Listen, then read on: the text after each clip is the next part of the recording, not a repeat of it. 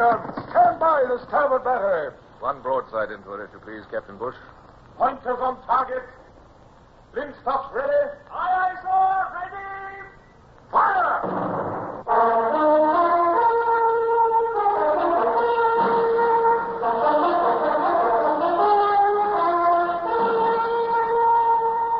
Presenting Michael Redgrave as C.S. Forester's Indomitable Man of the Sea, Horatio Hornblower.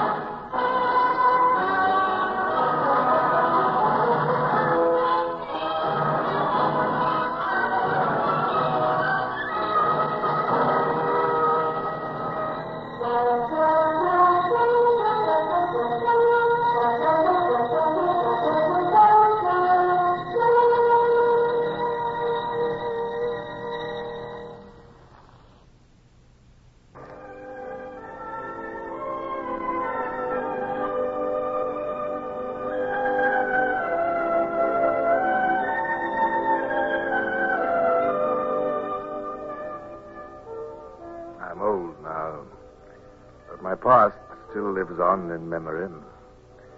And my sluggish blood still stirs within me at the recollection of the problems which faced me as we rowed slowly into the maritime port. Slipping quietly down the river, disguised as fishermen, was one thing. But to enter this busy port in our homemade uniforms as Dutch customs officials, and to plan the stealing of a craft in which we could make our escape to sea was quite another. As we rowed casually along under the eyes of the dock workers and loungers, my pulse was high and the palms of my hands sweating. I forced myself to remain impassive and to sit with careless ease in the stern sheets. What's that noise, sir? Chain gangs, Mr. Bush, unloading grain. Military criminals, deserters, and so on. Now that the French no longer use galleys, they put the criminals to work in the docks. Begging your pardon, sir, but uh, ain't that the blue ensign underneath that tricolour? Uh, on that cutter yonder. What? Yes, you're right, by heaven, Brown.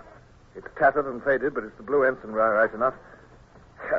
Isn't that like the French, flaunting their petty triumphs for months? Ah, she's a lovely little ship. There's speed and seaworthiness in those lines, Mr. Bush. It's the Witch of Endor, sir. What? I know her anywhere. Ten gun cutter, caught by a French frigate last year. She's ready for sea, too. We'll take a closer look at her, Brown. Lay us alongside that quay over there. Excuse me, sir, but uh, surely you weren't thinking. I, I mean, those cutters carry a crew of 60 men. Three of us could never work her.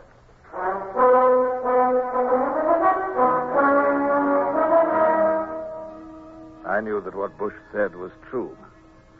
I knew more. The estuary of the Loire, which lay between us and the sea, was tricky in the extreme. For fear of raids, all buoys and navigation marks had been removed. Without a pilot, we could never find our way through 35 miles of shoals without going aground.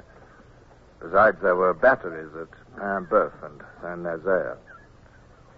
Much as I should have liked to steal the Witch of Endor and sail her to England, the thing was impossible. I walked up the steps of the quay and forced myself to swagger. Bush's wooden leg came tapping up behind me. A passing group of soldiers saluted my smart uniform and the star of the Legion of Honor, which had been lent to me by the Comte de Grasse. I stopped and looked at the cutter from the landward side. Only an anchor watch. Two hands and a master's mate. The rest of the lovers are on shore. Look, sir. Here's another American ship coming in. He's just edging into the quay. It's infuriating. What's the use of all the coastal blockade if neutral ships can sail in and out with impunity? Wheat is officially non-contraband, but it's more important than arms in many ways. Oh, hello. He's someone coming ashore from the new arrival, sir. Civilian, for the look of him. It's the pilot. If, if he... The pilot. Good heavens, Bush, I, I believe I've got an idea. Uh, listen, follow me and don't say a word. I'm, I'm going to speak to the pilot. Uh, one moment, monsieur, if you please. I, I'm a colonel of customs. I have some questions to ask you. Will you kindly accompany me to my ship for a moment? Yes, which is your ship, Colonel? Over here. This cutter yonder. This way, if you please.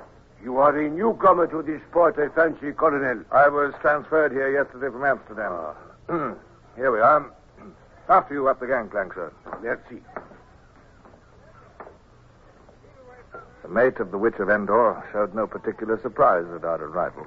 He evidently knew the pilot by sight, and my uniform and my assumed confidence deceived him. I told him that I wished to examine one of his charts, and he showed us down the companion to the after cabin without a word. The securing of the two men of the crew took but a moment. The sight of my pistols was enough in itself. Then, leaving Bush and Brown to watch the prisoners, I put away my pistols and hurried back to the quay. Sergeant, bring your party down to my ship. There's work for them there. Yes, Colonel. So keep those chains still. And listen, men, listen. If you'll do what I order, I can set you free. Now, quiet, quiet. There'll be an end of beatings and slavery. I'm an English officer. I'm going to sail this ship to England. In England, you'll be rewarded, and a new life will begin for you.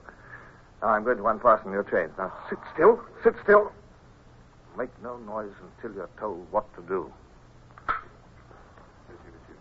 You're free. Now, any man moves at his peril unless he's ordered to do so.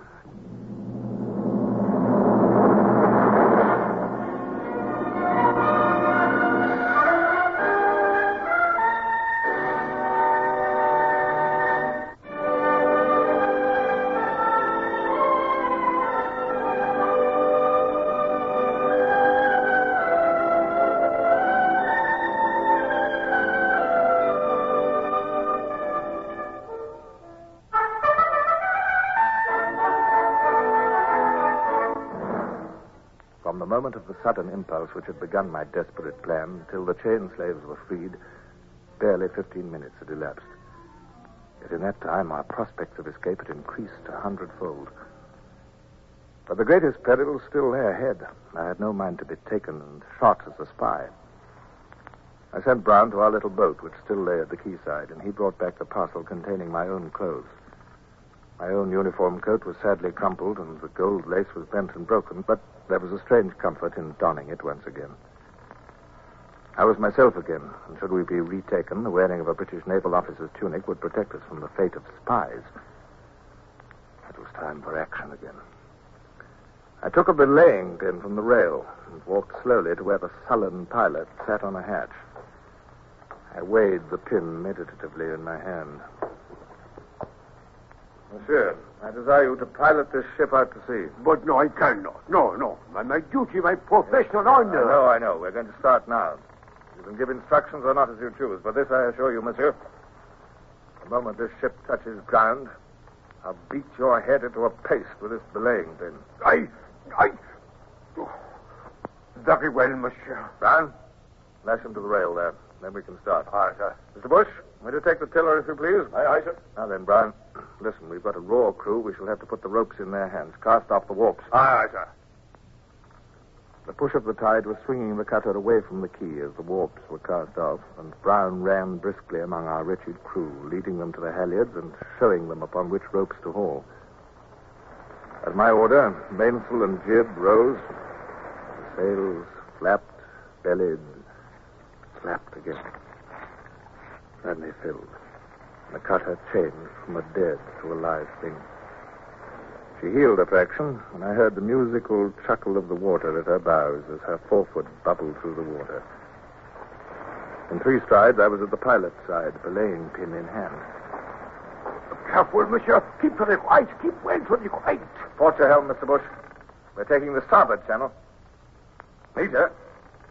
It that. You must have a hand at the lead, monsieur. It is necessary to deck soundings. No, I can spare no hands. But You'll have to do your work without soundings. And remember, my promise still holds good. I shall have no mercy. Oh, these cords, monsieur, they are tight. Good. And we'll have to keep you awake. I'll loosen your cords when we are safely at sea off Noirmoutier and not before. Oh, it is necessary to cross to the other side of the estuary here. The channel narrows on this side. You may have to go about. Ah, stand by to go about. Look lively, you awkward lovers. No, not there. Starboard. No, lummy, lummy, to the right.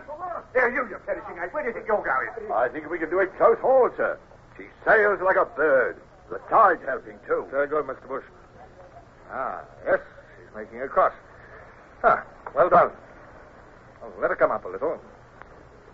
Hmm, beautiful. All right, Brown, we shan't need to go about. How's the pilot, sir? Is he behaving? Yes, up till now.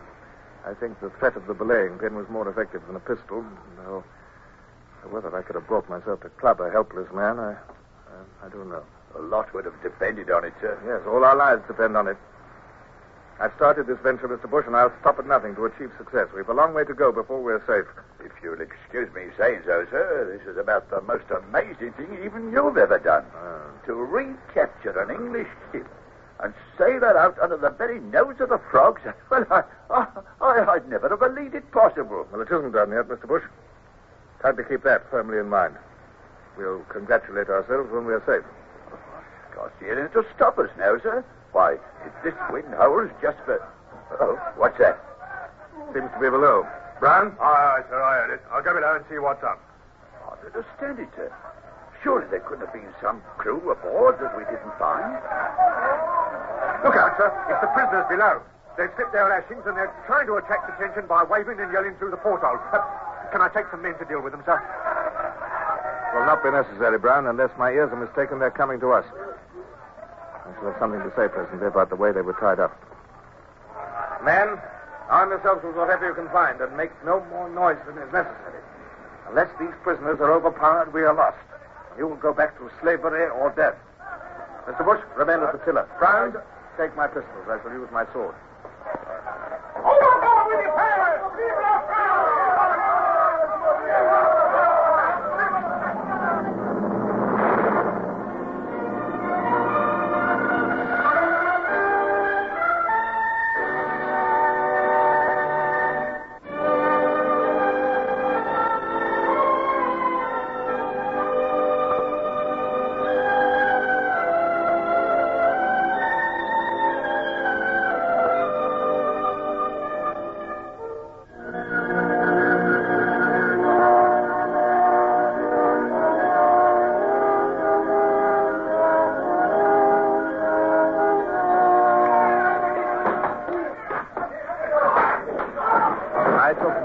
In the fight, but stood beside Bush with drawn sword. Had the tiller been wrenched from him and the cutter beached, we should indeed have been lost. But my participation was not necessary. Weak and wretched as our chain gang crew were, they glimpsed the hope of freedom and were prepared to fight to the death to retain it. With belaying pins and bare fists, they fell upon the four attackers, and the struggle was brief. This time I personally supervised the tying up of the men and had them laid out on deck where they could be watched. Then all hands were sent back to stations, and our run down the estuary to the sea and freedom continued as the night closed down.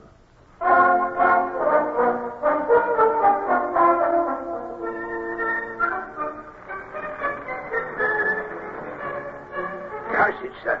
I was afraid of that. What? The wind's dying with the dawn. Yes. Can't make out where we are in this mist. But I expect the sun will clear it when it comes up presently. That's Noirmoutier to port, and the mainland is astern there. I caught a glimpse of the semaphore station ten minutes ago. If only the wind had held for half an hour more, we should have been safe. That pilot looks in pretty bad shape, sir. Hmm. Well, so do you, Mr. Bush. It's 24 hours since any of us had any sleep come to that. However, I'll keep my promise and cut him loose. There. You're free, sir.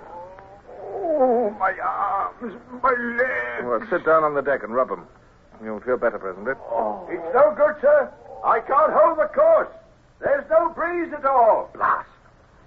The tide will drift us in under the big guns. Brown? Wake up those slaves on deck there. Set them to work with the sweeps. Aye, aye, sir. Here. You. Come here. Oh, but, monsieur, I am... Come here. Come on. Come on, right beside me. Now, come on, you're going to help me to train this gun. But, monsieur, my honor, I cannot fire at my fellow countrymen. Mr. Bush, have the kindness to toss me that belaying pin. Oh, no, non, cher. What am I to do? Well, lay hold of that train tackle. Come on, now. Come on, run her back. Oh, beautiful, sir. Nearly got him. Right up among the oars. Sweeps are ready now, sir. Very good, Mr. Bush. Lay a course so that I can keep that leading boat under fire. Aye, aye, sir. The pursuing boats, creeping over the sea, showed no sign of being dismayed by my bombardment. They were big ones, carrying at least 50 men each. If only one and ranged alongside, it would be the end of us. The leading boat maintained a course which could cut ours perhaps a mile ahead. I fired again and again, working at the gun till my shirt stuck to me with sweat, and the powder grains irritated my skin. But I could see no result. You must have hit that time, sir. I didn't see any splash of the shot. No. oh it's rowing as hard as ever. Oh, good heavens, is it possible that a six pounder can have no effect? I thought so, sir. What? Look. Yeah. She's swinging round. Ah. She's signaling to the others. She's sinking, sir.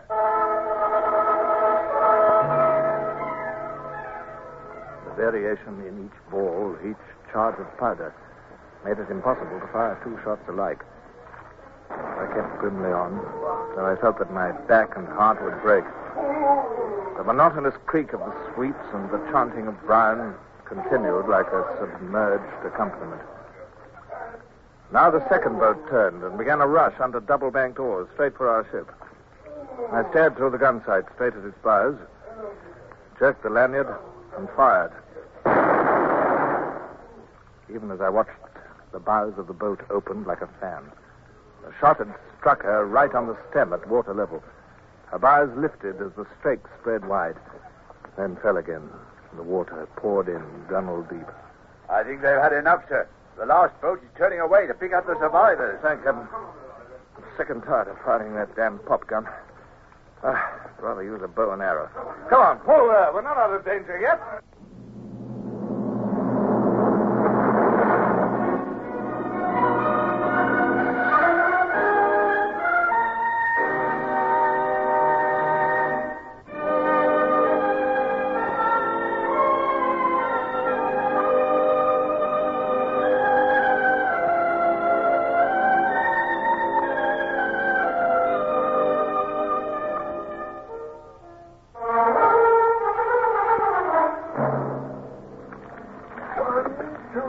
Three. No, no. Oh, together and. Oh, that's it. That's it. That's more like it. Seems a hundred years since we had a breeze, sir. Yes. But we're making progress, Mr. Bush. The mainland is lost now, and now Noirmoutier is far behind. You think we're safe now, sir? No, we're far from safe.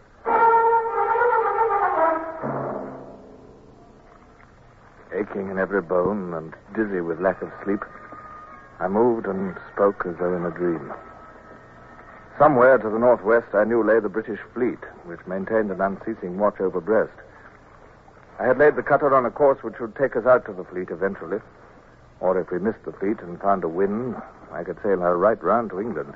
An escaping English captain retaking a captured ship of war practically single handed and fighting his way out of a French port to bring her home. Oh. Eh, there's never been anything like it, sir. Never will be again. But I was not listening. The mention of England had renewed all my old doubts and fears. If I returned, I must stand my trial for the loss of the Sutherland. If I were found guilty of not having done my utmost in the presence of the enemy, there was only one penalty death. And then, oh,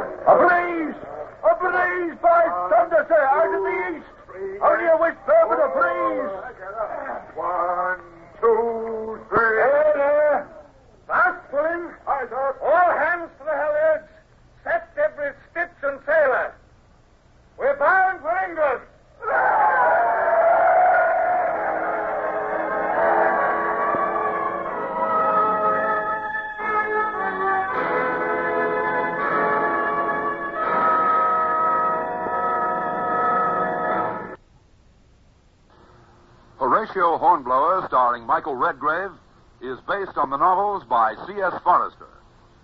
Music composed and conducted by Sidney Torch. Produced by Harry Alan Towers.